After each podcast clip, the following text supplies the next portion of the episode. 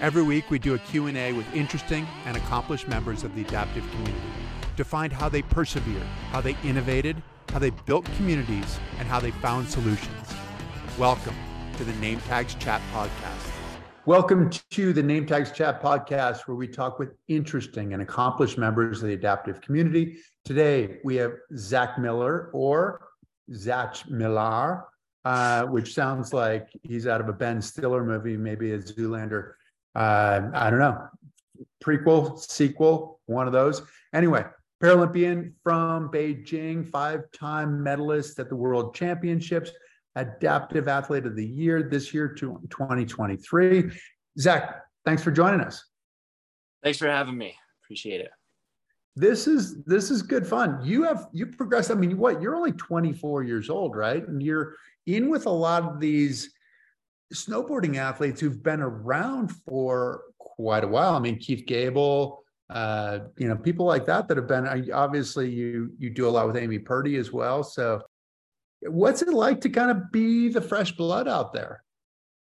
Well, yeah, it's actually uh, kind of interesting. Um, I I wouldn't really even consider myself fresh blood. Um, while I am 24 and I'm very young, uh, I've actually been around since the sport uh, had kind of gotten its start. Um, I I remember training with uh, with Mike Shea and Keith Gabel and Evan Strong and those guys over at Winter Park before uh, they'd even gone off to compete in Sochi in 2014.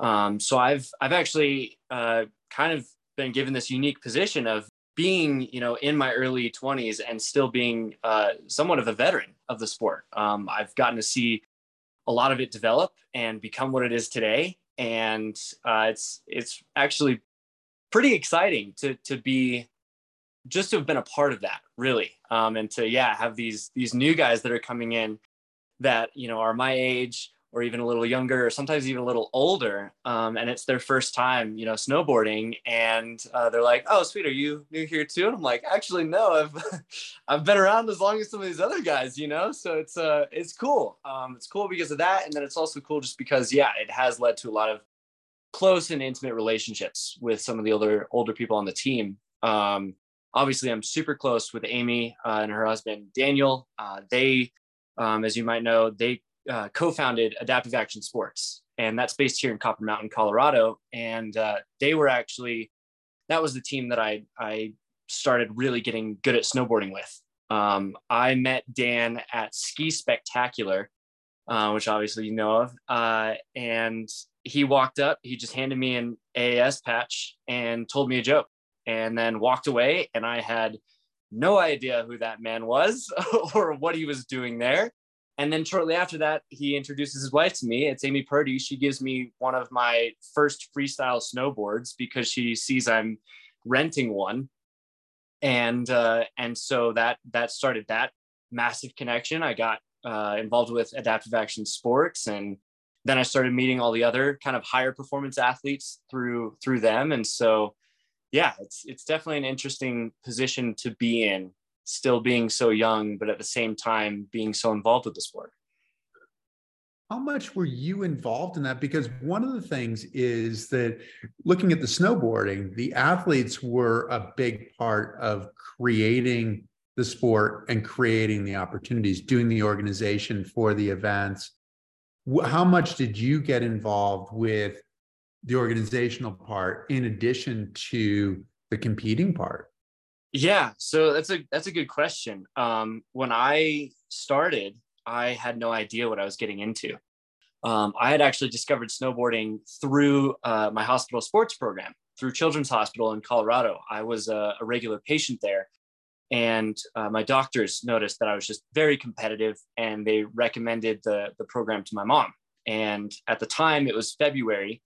I was six years old, and uh, the sport that they were introducing to the kids was skiing up at Winter Park. And so we met uh, with all the other patients and nurses and doctors in this parking lot off of I 70 and took our way up there and, and skied for a day. And uh, it was through that that I discovered snowboarding then. And uh, when I started to do that just recreationally, um, it got to the point to where my my instructors weren't really keeping up with me. I was I was just mobbing it down the hill and they were chasing after me trying to get me to stop.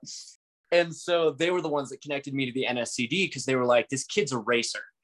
And uh, they were like sweet. Well we would love to make an introduction because we have uh, these two guys mike shea and, and keith gabel who are training uh, for for the sochi paralympics and i'm like sitting there listening to these adults talk about the paralympic games and world cups and boarder cross and i have no idea what any of these words mean. I'm just like hey can i i want to go out and get another run. Can i just go? You guys keep talking i'll go snowboard.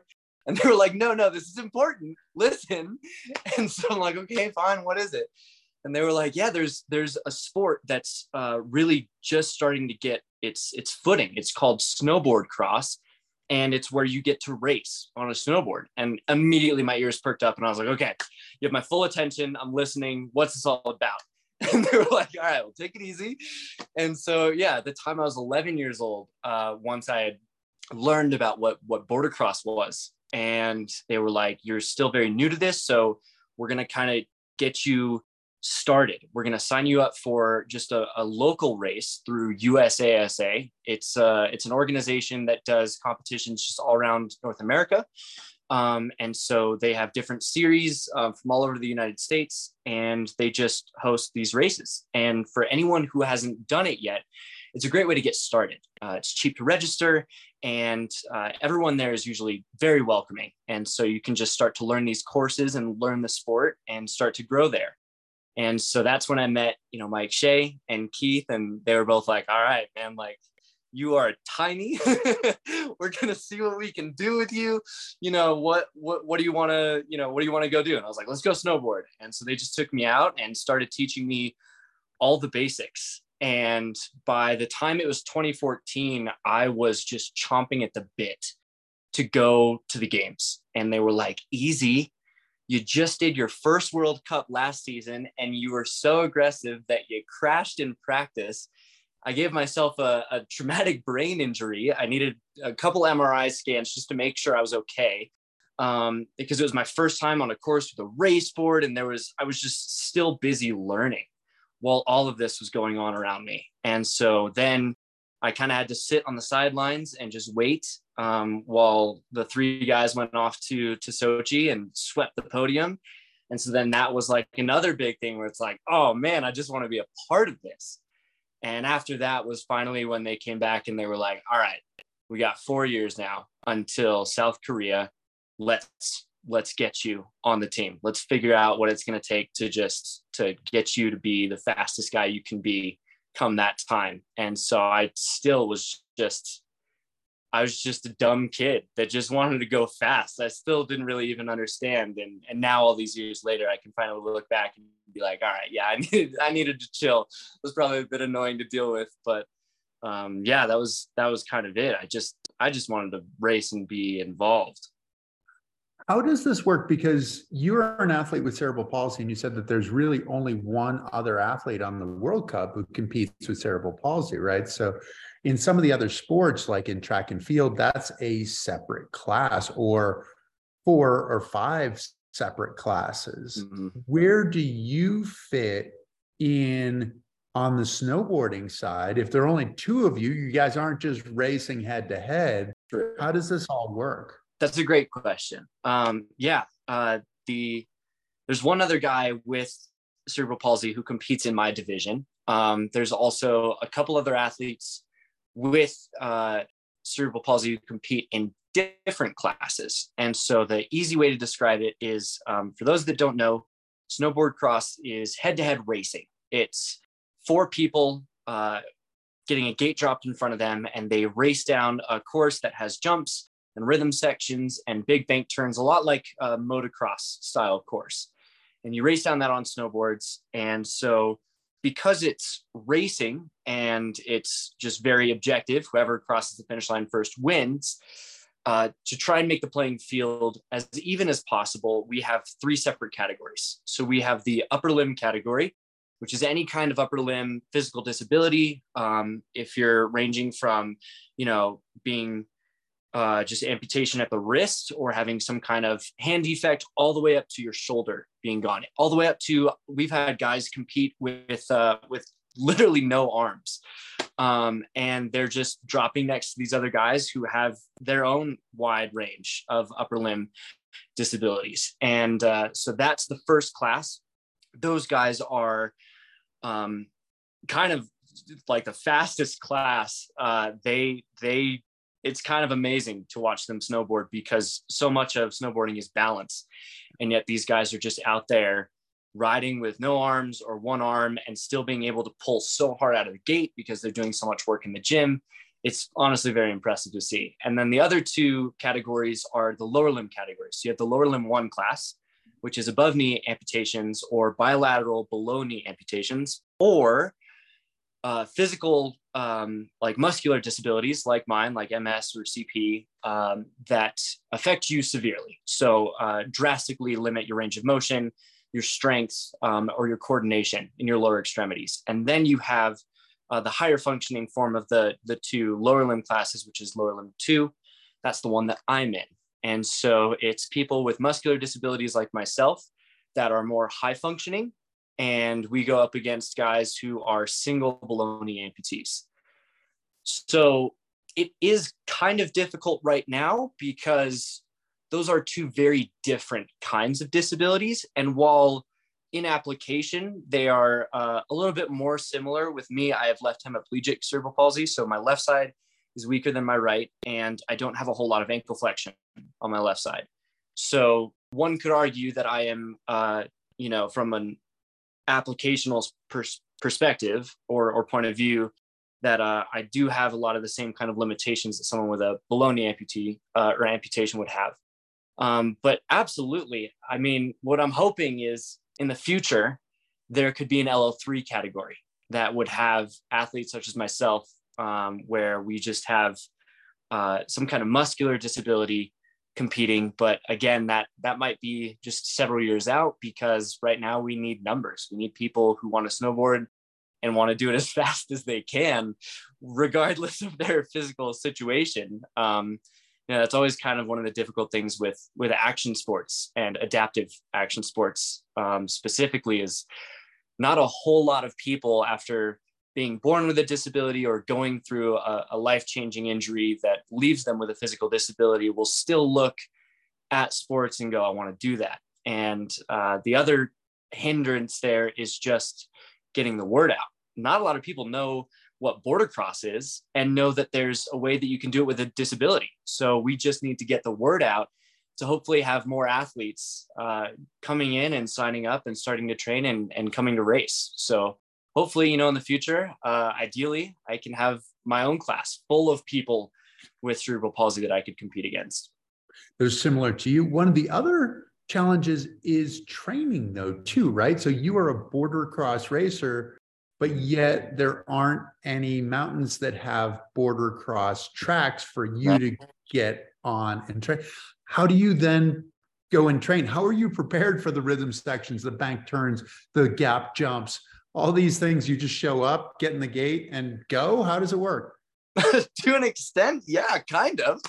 Um, it's a great question. And one I get all the time is how do you train for something like that? Um, and and there's actually a lot of ways that you can. Um, so a lot of the features that we face in our courses are very similar to features you'll find in the terrain park. So that's where we spend a lot of our time training. Um, a lot of the jumps that we're hitting, we're hitting at speed. So we want to go into the terrain park and hit some of the bigger jumps and get comfortable with that speed of I'm carrying, you know, 40, 50 miles an hour, and now I'm going to jump off the ground. Um, so once you can kind of get your bearings there and work on your air awareness um, and not be um, as scared to do those things, it makes showing up to the track and being ready to go that much easier. And then the other thing that we just do is plenty of drills. I mean, people uh, oftentimes really have no idea just how much you can learn on even just a very slight incline with just a little bit of space and taking the time to just work on that you know fine tuning your edge control being able to have the right body position in the correct form, regardless of what your disability is, being able to still work the board the way it needs to to complete various turn shapes too, because a lot of passing happens in boarder cross in the turns. So having that confidence on your board to then show up to whatever race it is, obviously no two tracks are going to be the same ever. They always build them with new features every single time. And so we do kind of have to show up and be like, all right, let's just drop it and go. You obviously get, you know, some time to inspect and you get to take, you know, a, a bit of a stroll through the course before training opens just to look and assess. Um, so that way, you know, you're not just surprised by what's around the next turn. Uh, but absolutely, it's it's something that comes with time, something that comes with uh, some experience. It's just being able to spend your time outside of races building your toolkit. We like to say, just so that when you show up to the the race course, you can pull out whatever tool is necessary to make it over these features the fastest way you can. We talked about it skiing alpine, oftentimes running downhill, we would run a course in sections.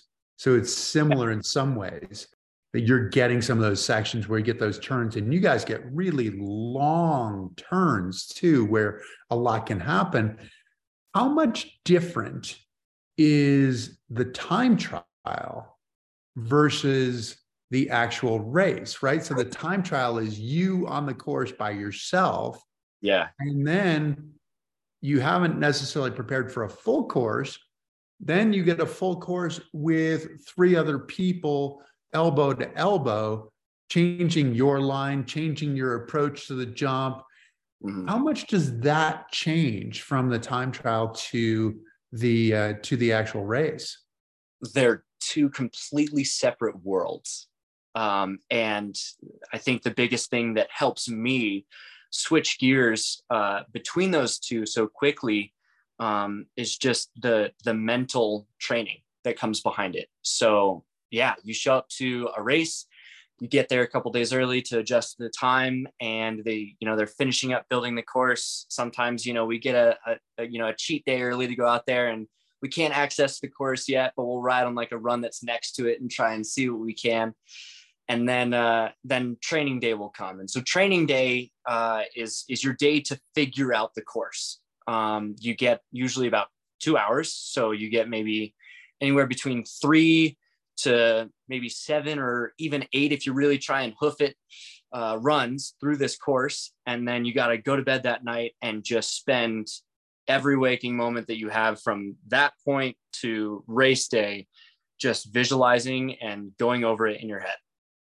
And so then you show up on race day and you get, you know, one inspection where you get to kind of go through slowly again, look at the different features, maybe ask some questions that have been lingering in your head from the night before with your coach and then you get one training run through it and then you got a race. And so you, sh- you show up for your time trial you order up in in bib number and it's it's always funny to kind of look back at the line and the people around you because everyone's just laser focused on whatever athlete is dropping in and seeing breaking down how they're handling the start section how they took turn one and everyone's taking mental notes. And so it's uh it's it's always very tense. It's one of my favorite parts about race day and then it's your turn to get in the gate.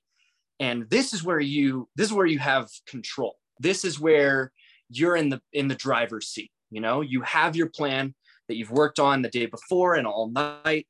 You know what's coming ahead. You know what you're going to do. You're going to do these first few features. You're going to be on top of that. You're going to take this line through turn one. You're going to be you know left here for the second turn because you need to make that tight to the pins blah blah blah blah blah. You know you do your run goes well, you're feeling good. You get back up, you get your seed, and you get your heat.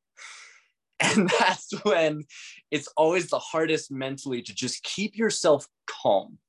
Is once brackets have been seated, you know, you walk over to the board and you can see who you're up against.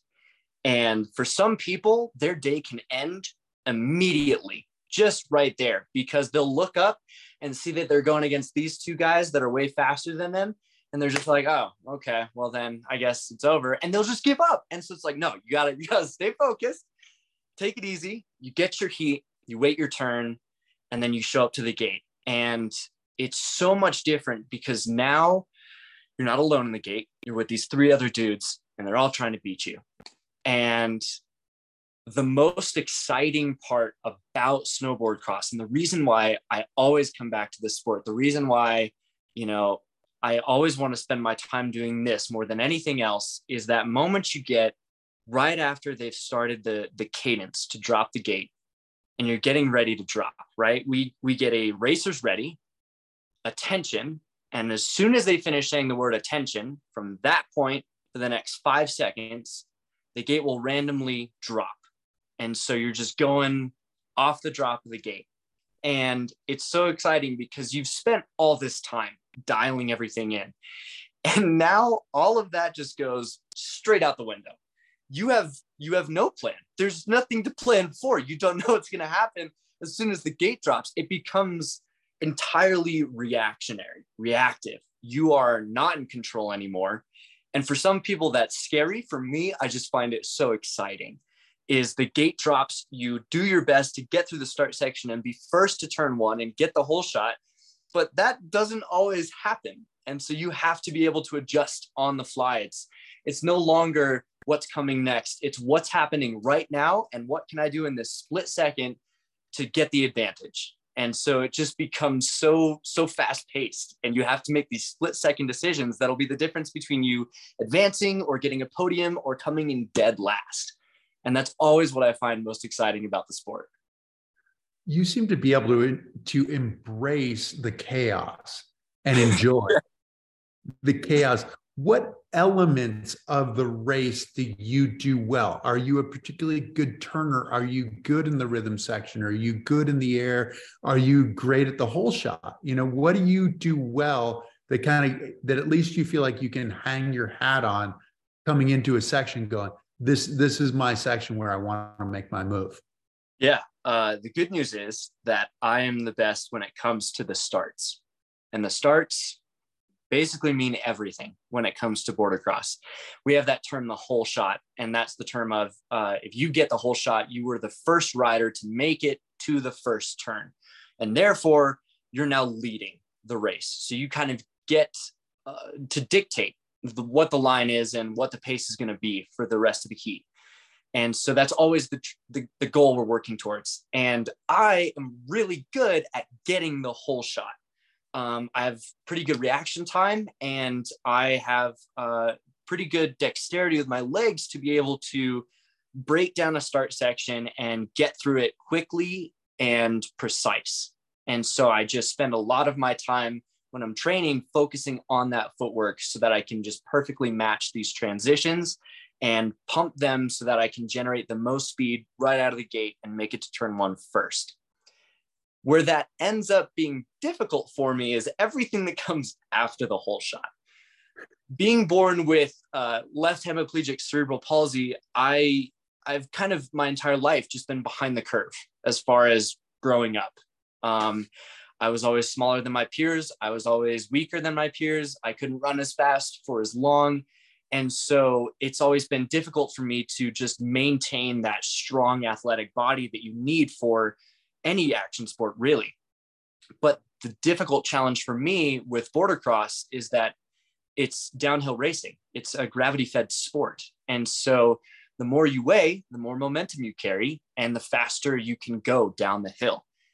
With me, I'm light and small. So that makes me quick out the gate and quick to turn one. But then sometimes it kind of turns around and bites me in the butt once we get on to one of the main straights and we're going into one of the bigger jumps these behemoths behind me who are you know in their their mid 30s and they weigh 210 220 pounds they catch up almost immediately and so i have to be super aggressive with the way that i can get into the front of the pack as quickly as possible and then try and just be as big as i can and play defense the rest of the way down and sometimes it doesn't work out I would say most times it uh, it doesn't work out whenever I'm trying to defend from in front because the guys behind me are big.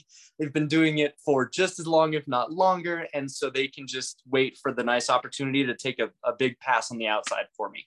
So that's always my focus when I show up to every race is how can I maximize the gap at the beginning of the race so that number one, I can get in their heads because they're like, oh man, Zach's already like way out there. How am I going to catch him? I have to worry about this guy instead and not even worry about me anymore. Or just making that gap big enough that they can't catch up, you know, that they they don't have the the um the aerodynamics that you know I have being smaller. Um, I just do everything I can to maximize that chance out in front. You get the hole shot. You've also watched the other athletes? You said during the time trial, you're all watching to see where somebody's going, what they're doing. Mm-hmm. As the guy with the hole shot, do you take it upon yourself in some ways to steal someone else's line because that they've they've chosen the perfect line. This is where they want to go. As as an alpine skier, there were only one of us on the course, right? So you're working in and figuring out what that's what that fastest line is. Mm-hmm. You being in front, is this part of the strategy? Is part of the strategy going, okay, let me find a way to keep them behind by effectively, you're saying playing defense, but making their lives miserable because they're uncomfortable because they have to do a turn, they have to do a jump in a place that they didn't want to do, which is ultimately really what boarder cross is all about because you're put into a position oftentimes that you didn't want to do where you didn't want to be and you have to figure out how to make it work from there. Exactly yeah that's definitely a big part of the strategy. Um, one thing for me is being so good at the start sections and getting the hole shot and being quickest out of the gate is that I kind of sometimes have to uh, conceal a little bit what I'm capable of until the race um, because it's a public course, uh, well, private, but public for us. And so you have uh, all the different coaches from all the different teams posted, uh, you know, all the way down the course and can uh, can see the different sections. But oftentimes, what ends up happening to me on a training day is I will get into the start gate and sometimes I'm the first person to drop just because everyone else is too nervous. They want to wait and see what I do first and then go off of that. Other times I've gotten very used to this. I will, you know, it'll be a, an hour or so into training and I'll start to really dial in the start section and I'll I'll get back up, I'll get in line, I'll pull out of the start, you know, I'll I'll kind of nail the start section, and I'll pull off and then I'll look up and all the coaches are just holding like video cameras. No, hey, how's it going? And so I just have to be like, oh man, everyone's taking notes on me and trying to make sure, trying to see how I navigate the course because they know if they can teach one of their bigger guys to do the same thing that I go out there and do, he's going to be that much faster. And so sometimes I end up having to be a little tactical in regards to that of, you know, how many cards do I show?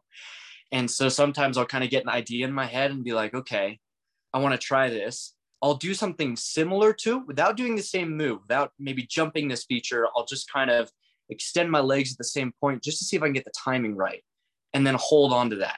And so that way, come the time for the race, you know, I get in the gate, I pull out, and all of a sudden I do this move or this flick off this feature, and everyone's just kind of left there like, wait, has he done that before?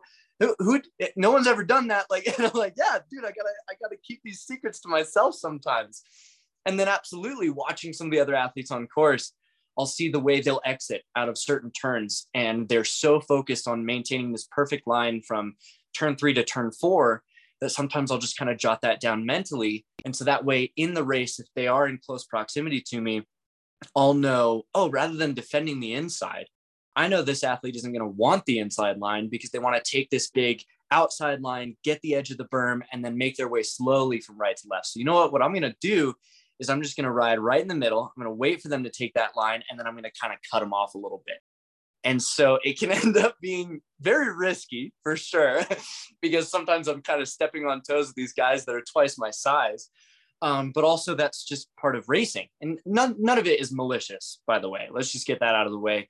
We're not trying to take each other out or hurt each other by any means. And we're definitely not trying to, uh, you know, to, to yeah, to hinder someone's race. But at the same time, you do want to make their life as miserable as possible when they're racing you. So you got to take some steps to do that. And so it just comes to, yeah, once that race happens, you know, you can make as many plans, like I said, as you want. And oh, here's what I'm going to do to, to make this person's life miserable. And here's what I'm going to do to get the biggest gap on this person. And then you come out of turn one you're last and you're chasing. And now you got to be like, oh, okay, well then hold on, let me get get behind the biggest guy I can and try and get a little slipstream, a little slingshot, you know, past this guy and see if I can make it turn up, you know, up the inside on the guy in front of him. And so that's what I always love about it is you spend all this time and you're talking with your teammates, you're talking with your coaches, you're doing all of this, you know, leading up to the race. And then, you know, sometimes it goes your way and sometimes it doesn't. It's the instantaneous problem solving. Mm-hmm. Just sounds cool. Now you you've mentioned a couple of times that you were on the smaller side mm-hmm. versus some of these big guys, these behemoths, as you said, mm-hmm. and that you're slightly over exuberant. Can I say slightly over exuberant? That, you can say Matt. That you had your time. I mean, like first race, you went and knocked yourself out. got a got a big head injury. Uh, so you are ready to go exuberant, and also in some of the training I mean, you trained at one point to the point where your where your kidneys almost shut down. Mm-hmm. It, are, are you sometimes your own worst enemy? Do you have to try to figure out how to minimize your inclination sometimes to to put yourself in a difficult situation? Absolutely. That's that's actually one of the best questions that I've ever had in an interview because it uh, is very personal to me, and it's uh, uh, it's a good question that gives me the opportunity to really dive into cerebral palsy and how it can affect me, even with uh, being as high functioning as I am. Uh, my entire life, I've always struggled to pace myself. I have this attitude that I'm I'm always extremely competitive. I grew up with an older brother who was the star athlete in our school. You know, he set he showed up to school one day, forgot his gym clothes. So he gets, you know, a small write up for that once his gym hour comes around. And his his coach made him run the mile because we were doing presidential fitness that week, made him run his mile in the skinny jeans he wore to school that day. He still has the record at that school that he set in skinny jeans. So like I grew up with that, right? I grew up playing basketball against him in my driveway, playing soccer against him in my backyard. And so he kind of always gave me this extremely competitive spirit that I have to just be better. I just want to be better than the people I'm going against. I want to be the best athlete I can be. I want to go out and I want to break records. And so that's always been something I'm just chomping at the bit to do. I'm always extremely competitive. And absolutely, there's been so many times where I get too wrapped up in the competition, too wrapped up in the excitement and the chaos of it all. And I forget that my body sometimes just can't keep up with what I want from it. And that's always been something that is very frustrating to me because there's so much that I can do to kind of treat that and to be preventative and to, you know, take care of my body. But at the same time, there are these just hard limitations that I struggle to to to deal with sometimes. And so with with that one uh, event you're saying where I almost had my kidneys shut down, I was training with one of my best friends over the summer, getting ready because I wanted to come back with this next year, this this year going into the games in Pyeongchang in 2018 this was the 2017 to 18 season, and I was ready to hit it, just hit the ground running, hit the ground sprinting. I was going to leave everybody in the dust. And so I told my best friend, I was like, we're going to hit the gym every day. We're going to go as hard as we can. We're going to Google what Navy SEAL workouts look like, and we're going to do those. And, and so I just went really aggressive with this, right? Because I was like, we got three months to make as many physical gains as we can before I go off for one of my first World Cups in New Zealand. And so he was like, all right, let's hit it. And so I'm, you know, I'm keeping up with him and we're doing pull-ups and push-ups and running miles and swimming and doing all these crazy things. And I'm comparing myself to him the entire time. Oh, he's still at, you know, he's he's at 50 push-ups and he's still going. Well, then I'm still going. And even once things started to hurt and my body was telling me to stop, I was like, no, I'm gonna keep up with my buddy Logan. I'm gonna make gains. I'm gonna go to New Zealand and I'm gonna win. And then one day I wake up I go to, you know, to the bathroom and it's just blood red and that's not okay. And so we go into the hospital and we get my blood levels taken and, you know, you have this uh, this toxicity level of proteins that are in your blood that your kidneys need to filter out. And they're usually around 50 to 100 just throughout the day. If you do a really harsh workout, sometimes they'll spike up to around 500. Mine were at 17,000 and climbing and needed to come down ASAP. And all of a sudden, the doctor just comes in, he explains that situation to me, and he goes, So we're going to keep you here for three days. We're going to put you on an IV. We're going to make you pee every 30 minutes with, you know, some medication and we're going to save your kidneys. And I was like, okay, that's great. Hey, I leave for New Zealand in a week to go snowboard. I'm feeling really weak though with this. I can still recover in time, right? And he was like, dude, no, like you gotta chill. And so it's a humbling moment for me because I'm like, oh man, like I'm still, I'm now, you know, approaching, you know, my 20s. And I want so, so bad to be this epic, legendary athlete. And I keep forgetting that I have to take care of myself physically and that I have this disability that I can't get away from that I need to be conscious of. And it taught me a valuable lesson, which I'm actually pretty thankful for, uh, is that, you know, so many times as as athletes or just as you know competitive people that want the best situation for ourselves we get so caught up in the goal that we forget that there is there's always a best path to take to it and then there's the path we want to take to it and those are always two very different paths. And it takes patience right? And that's something that it definitely taught me is now you know i want to hit the next season. We have three years until three seasons coming up until the next games in milan and absolutely i want to show up at that games and i want to bring something shiny home. And so now i'm kind of taking a different approach to the way i'm going to do that as an athlete.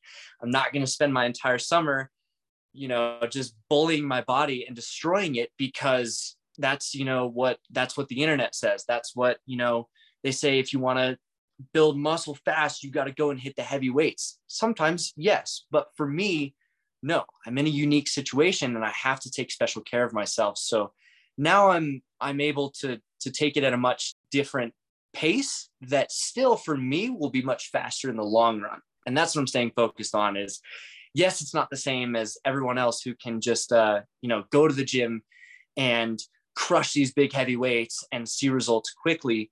For me, I'm just going to take just a different curve, a different path to get there. I can still get there. It just takes some adapting. How do you reconcile that? Because one of your greatest attributes in a lot of ways is is being the underdog, right? I mean, you were the underdog in the driveway with your older brother you know, the skinny jeans brother, right? You're you were the underdog there. This is this is part of what you bring, not necessarily the expectations of like, I'm protecting my space, which is also funny, just in that you start so well. So in, in effect, you are protecting your space there. Mm-hmm. But but knowing that you that there's so much that you have to do along the way in mm-hmm. order to be competitive. I mean, I always look at the underdogs and respect the most, respect the underdogs the most, the people who who perceive themselves as the underdogs. They're not they're not coasting along. They're not coasting on on talent. I mean, it really is one of those things that you go, yeah, I'm I'm going to work as hard as possible because I have no idea if I have a chance of winning. How do you reconcile that underdog side with being healthy? You don't want to lose it, right? Correct. Yeah.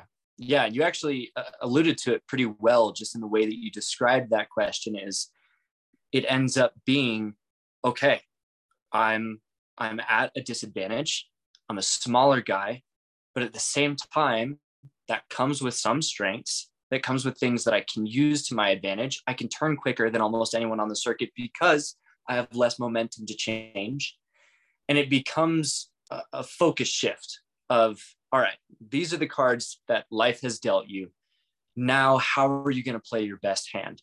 And so for me i haven't really had much trouble accepting that okay when it comes to the gym i'm going to have to work twice as hard as everyone else just to see half the gains.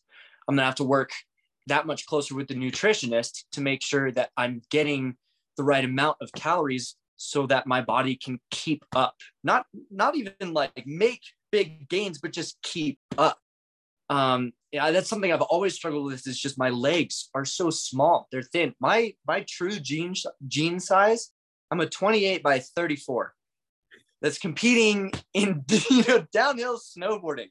No one else on the circuit has a waist size of 28 inches. That's ridiculous. I'm so skinny, but at the same time, that just allows me to wear. It allows me to wear you know tighter clothes, so I have less less wind resistance, and it means that yeah, I can change direction faster. I can be quicker through a start section because I don't have to get so much mass moving right out the bat and it's going to take time. I can just squirt out the gate and I'm gone, you know?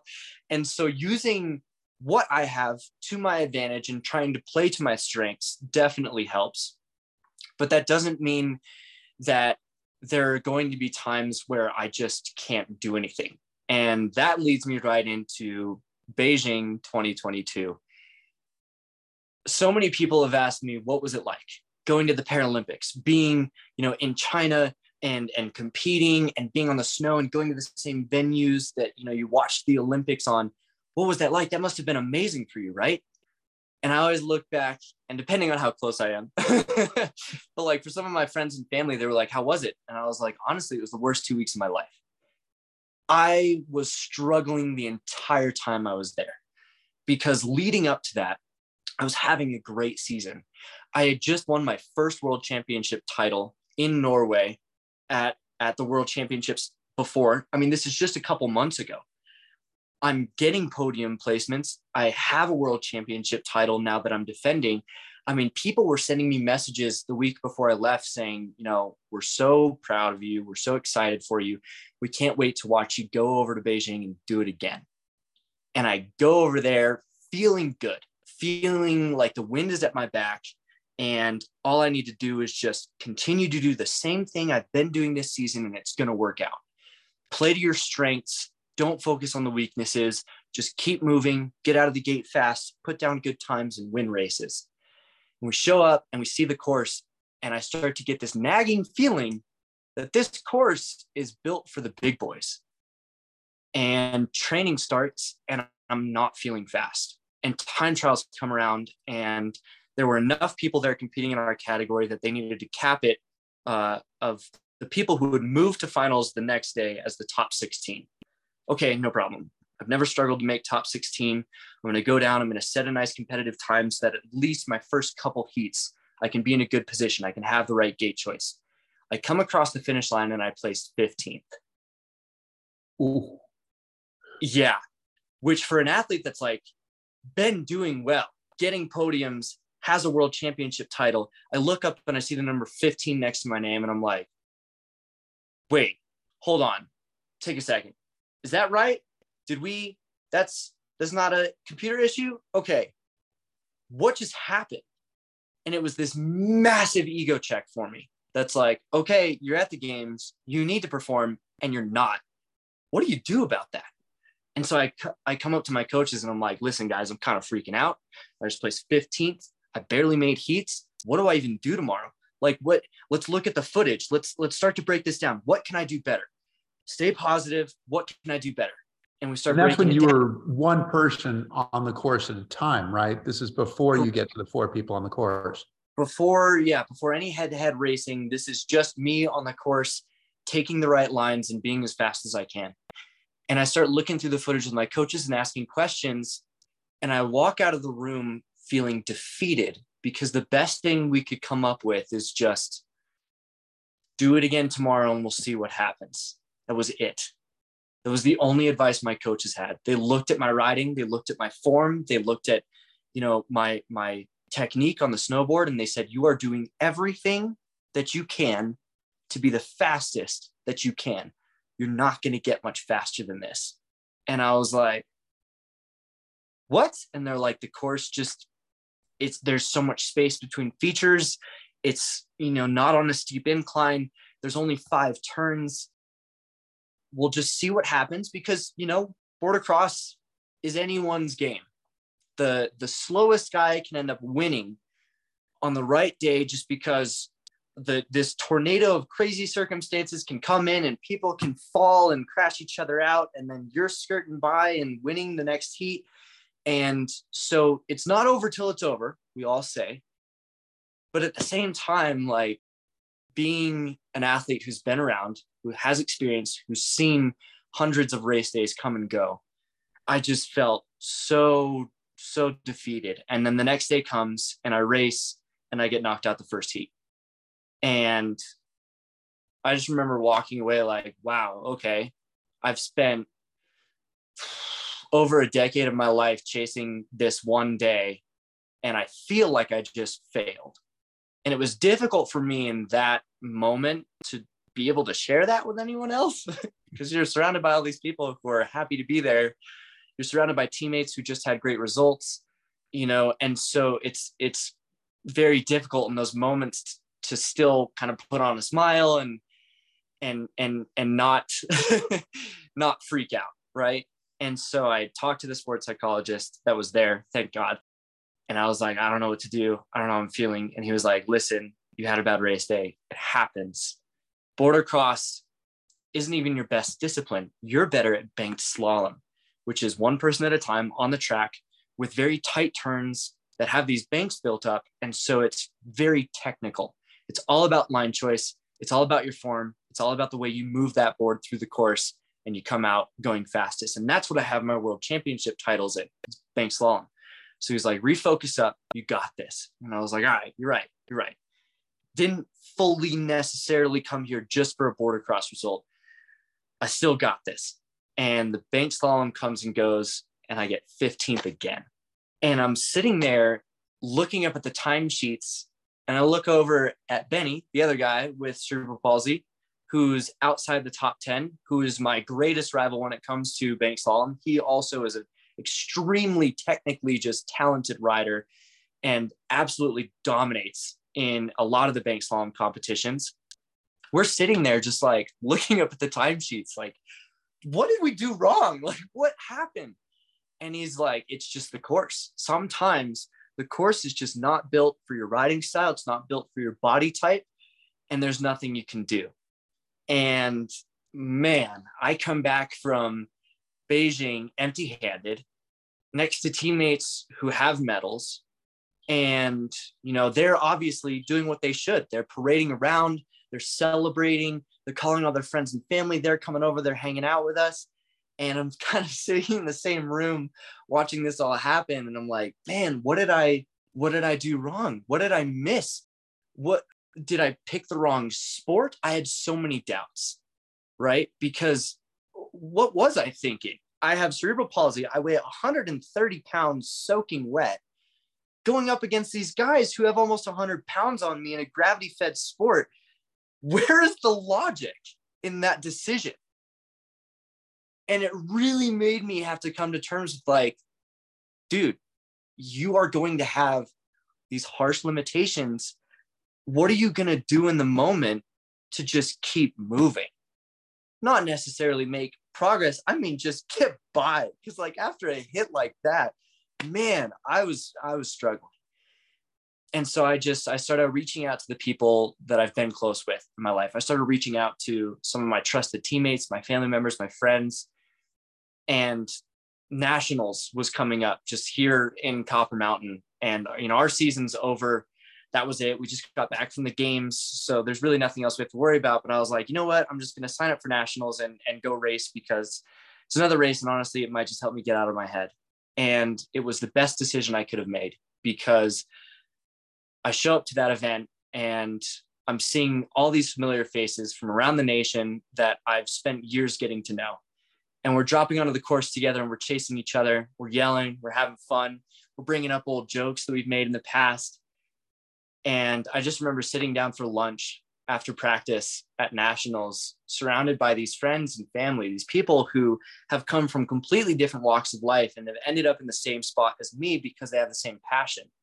They have the same same passion for this sport that we've all come to love and we're all here together sharing it. And that's when it hit me that it was like, oh, I don't snowboard for medals. I don't snowboard because I have to be the best. Is it one of the reasons why I'm here? And is it one of the main reasons why, you know, I'm working hard in the gym and in the kitchen to be the best athlete I can be? Of course, because I want to be my best self. But is that why I snowboard? No. And that's totally okay. Results are going to come and they're going to go. They're not going to be consistent. They're never going to be under your control. But coming back to just the simple question of what is your why? I found myself asking that more myself than ever over the last few years. Why do I snowboard? It's because I love it, man. It's because I feel free when I'm out on the snow. I feel excited when I'm going fast. I feel alive when I'm in the air next to three other guys that I'm trying to beat to the finish line. And if there are going to be days where I'm not going to do well, that's okay. So be it. That's not why I'm a snowboarder. That's not why I identify as a snowboarder. I do this because I love it. And you know what? In the future, there are going to be results. I just have to trust the process, and my day is going to come for sure and I, I I did get to have that. I mean, this season, this last season after the games went well for me. I showed up to a couple competitions where I struggled, and then I started to make better progress. And by the time we made it to Spain at World Championships, I walked away with a gold, silver, and bronze. So I don't. I've learned that, man. Sometimes when things get hard, you start to question yourself you start to question why you're doing what you're doing, why you're spending this time, why you're spending this money, and if you're capable of doing what you want to in life. And just being able in that moment to take a step back and be like, you know what? I'm still spending my time the way I want to because I'm snowboarding. I'm still traveling the world with some of my best friends and people I've come to know as family, and I'm still having a good time. And as long as I'm doing that, at this point, I almost don't care about the results. I still want them and I'll still chase them but it's not why I snowboard anymore. And that's something I'm very thankful for with my disability and with Beijing and with my snowboard career is that all of these things have taught me that sometimes days don't go your way and that's totally fine. There's always tomorrow. So you were still that 6-year-old kid who went out and started skiing and saw the snowboarders and went, I want to do that you're still that guy. Nothing has changed. I'm just as passionate. That is absolutely awesome. Does being what you called a massive nerd help you with your snowboarding at all? Yes, it does. Um, for anyone that knows me, I'm a huge nerd. Uh, probably a third of my wardrobe is Star Wars. Um, the rest of it is motorcycle gear or or other stuff. And uh, absolutely, a lot of the hobbies that I have, uh, I, I fit the description of a nerd, and I wear the badge proudly. Um, but yes, absolutely, it, it it is something I'm proud of when it comes to snowboarding because it's one of the things that's taught me a lot about the sport. There's all of the different physical aspects um, and mechanical aspects to snowboarding, but then there's a lot of the technical aspects to snowboarding and I love those. I love learning about the different waxing techniques to layer different types of waxes into your board or blend different types of waxes. And then there's the different overlays and the snow temperatures, the edge angles, and the the base grinds that you can get. I mean, I could talk about that all day. Um, but that's one thing that I absolutely find uh, does help me when it comes to snowboarding is being a little bit of a nerd sometimes helps me just uh, look at snowboarding in, in a bit of an objective way and see if I can find these small things to fine tune that'll make me faster when I go out on the hills. So absolutely, I uh, I'm I'm a nerd when it comes to snowboarding. I'm maybe the only nerd who snowboards as much as I do. You know. but I mean, you talk about like the Star Wars. I mean, that is that is the pursuit of heroes, though, right? I mean, the hero is defined as as someone who does something greater than himself or herself, and and in a lot of ways, your performance is exactly is exactly exactly that, right? I mean, you're living like this hero's journey kind of thing. I uh, excuse me. I don't know if I'd call myself a hero. Um, I'm just a that's 20- for other people to do. Yeah, yeah, I'm just a 24 year old kid who's obsessed with snowboarding. But um, yeah, there is definitely some of that that I see in just the the journey of snowboarding. Is um, you know, I, I like video games and movies because they have these captivating stories that they tell us and that we get to experience, you know, through someone else's eyes. And then being able to sometimes take a step back and look at you know my own experiences um, i i do realize uh, very often that i i live a very lucky and unique life. Even with a disability and being at my age, I get to travel the world and see different cultures and then go and participate in racing that some people just would give them a heart attack to watch, you know? And so I guess uh, in, in some aspects, um, I, I kind of chase that a little bit in, in my life is I, I do kind of want to be that hero of, of, of the, the brave soul who goes up against all odds and still finds a way to come out on top. I guess there's there's possibly some parallels there in uh, in uh, in what I what I vision for myself in my life and what I what I chase after. So yeah, I, I guess I agree with that. I think I think you do. We're going to we're going to have to switch it up just a little bit. We've got our our five quick questions that we're going okay. to ask in, in five minutes. So are you ready? Ready, as I'll ever okay. be. What's the best advice that you've ever received? Best advice. That's a great question. Right off the top of my head, I know what it is too, because I repeat it to myself constantly. It's basically become my mantra. And I've actually said it before too. So a little bit of a foreshadowing there, but trust the process. Man, sometimes it is so difficult for me to uh, to see where I'm at and then where I want to be and not get upset with the disparity.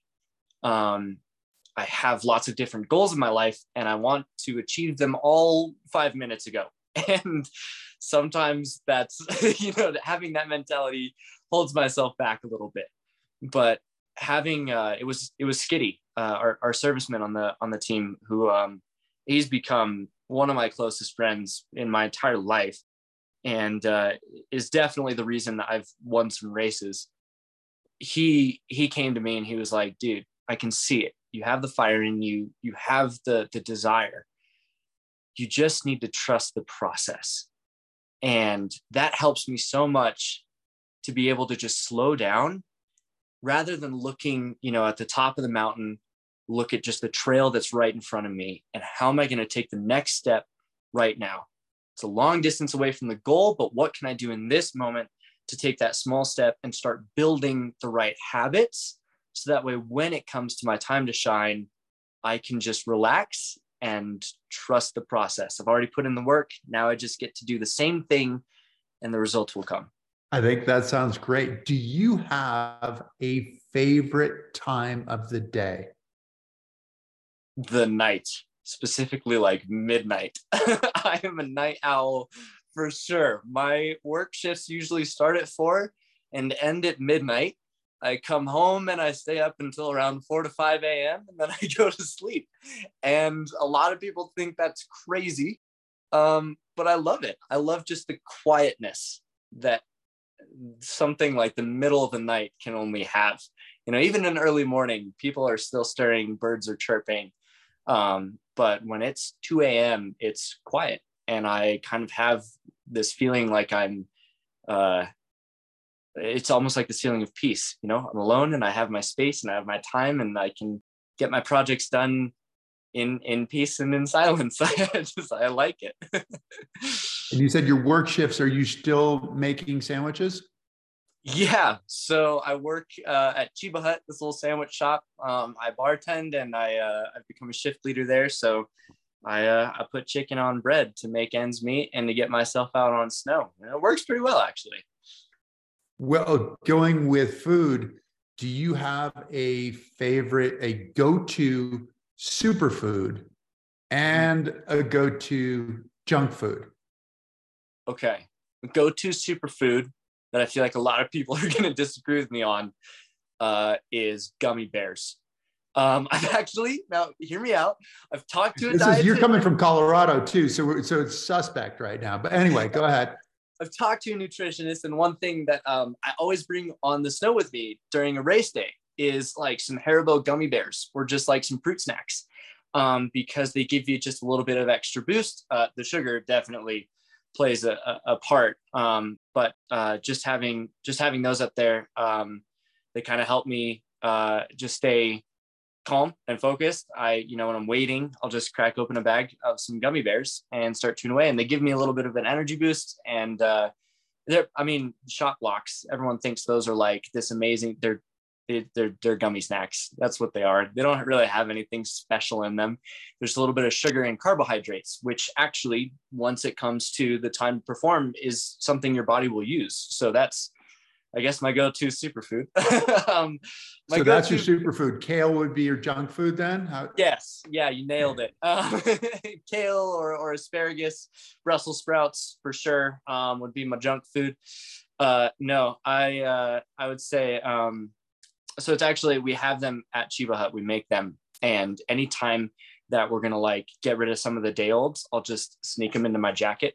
We have these things called goo balls, they're delicious. So they're like a homemade Rice Krispie treat, but rather than just like marshmallows, butter, and then the, the cereal mix, we throw in honey, cocoa powder, and uh, and some cinnamon in there, and peanut butter. That was the other thing, peanut butter. So you get your protein. They're not all they're not all bad, um, but love love those. I just love peanut butter in general. Like whenever I'm um, in some of my more aggressive training, I'll usually wake up and make some type of milkshake with peanut butter and protein shake, uh, you know, like protein powder, um, just because I, I love it. So I guess that's also a little bit of a bonus superfood in there. What about most influential book that you've read this year? Oh man, that's a great question. Um, I have it right here. Let me get it. we have props. This is awesome. Yeah. so I'm actually uh, rereading through this, um, but uh, I got it because I am a bit obsessed with motorsports.